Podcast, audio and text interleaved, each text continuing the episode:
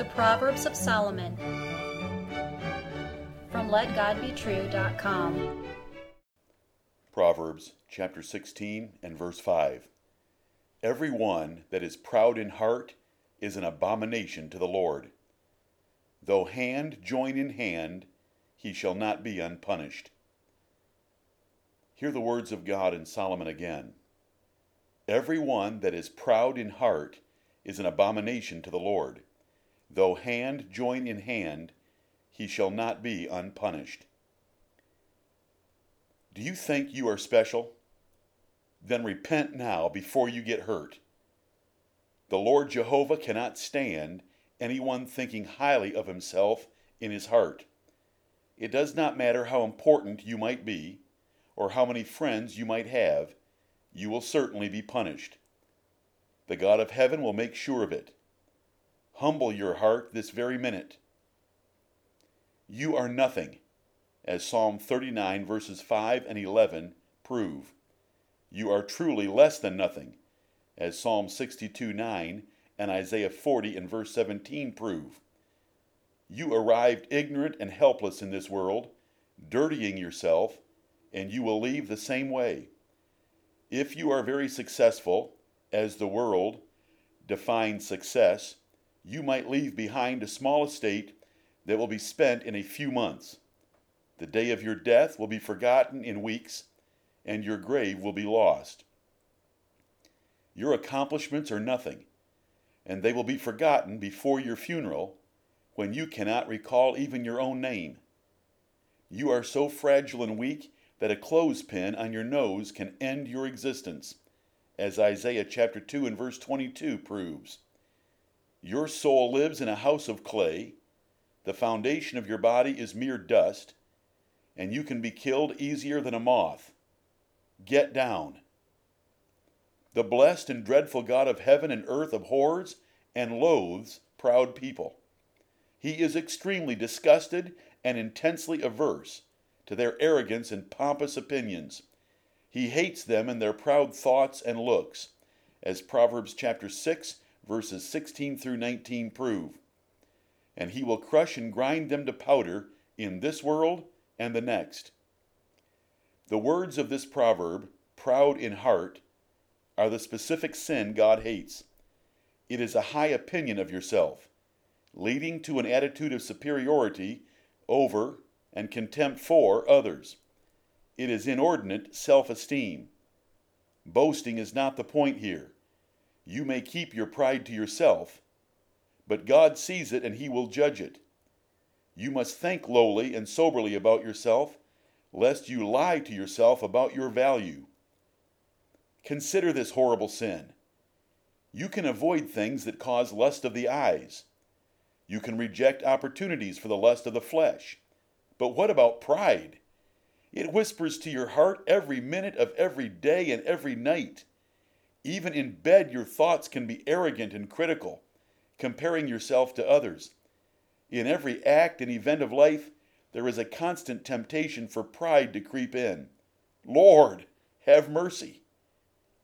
The words of this proverb, though hand join in hand, describe agreement and association with others for safety. It does not matter if others flatter you or are just as proud as you. It does not matter what steps you take for protection. It does not matter that you try to be righteous in other areas of your life. You cannot cover for the sin of pride. God will bring you down fast and hard for sure. The first sin in the universe was pride, Satan's pride, and he was punished for it. How severely? He and his angels are reserved for eternal torment in hell forever. The devil's great abilities cannot save him at all. Are you proud in heart? Find out. Do you wish others treated you better? Why? It must be because you think you are important. Do you worry about others admiring you? Do you resist correction and instruction? Do you envy or resent blessings to others? Can you list any ways you are better than another person? Do you gloat a little at their failures? Does selfishness make serving hard for you? Are you defensive to reproof and warnings? Do you think you deserve more public recognition? Can you apologize easily, fully, and quickly? Do you whine about unfair circumstances? Does your spouse have to apologize first when you have had a disagreement with them? Can you dis- remember others' past failures? Do you like to argue about principle? You may think adultery, drunkenness, and smoking are horrible, but God hates your self righteous pride. If you persist in it, you are done. The Bible is sure. Pride brings a penalty. Solomon wrote in Proverbs 16:18, "Pride goeth before destruction, and an haughty spirit before a fall." In Proverbs 18:12 he wrote, "Before destruction the heart of man is haughty." In 3 chapter 3 and verse 34, "Surely he scorneth the scorners." Jesus said in Luke 14:11, "Whosoever exalteth himself shall be abased."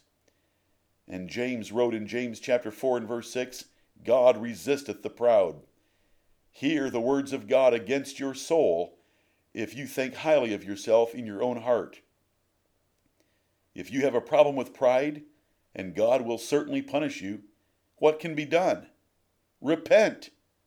Fear the Lord and hate pride and arrogancy. Humble yourselves in the sight of the Lord, and he shall lift you up. Humble yourselves, therefore, under the mighty hand of God, that he may exalt you in due time. Manasseh was likely the wickedest king in the history of Israel, but God freely forgave him when he humbled himself greatly. And if he was the wickedest king, then Ahab was second. But God honored his humility as well. What does God require of you? That you walk humbly with your God. Do you want to kill your pride?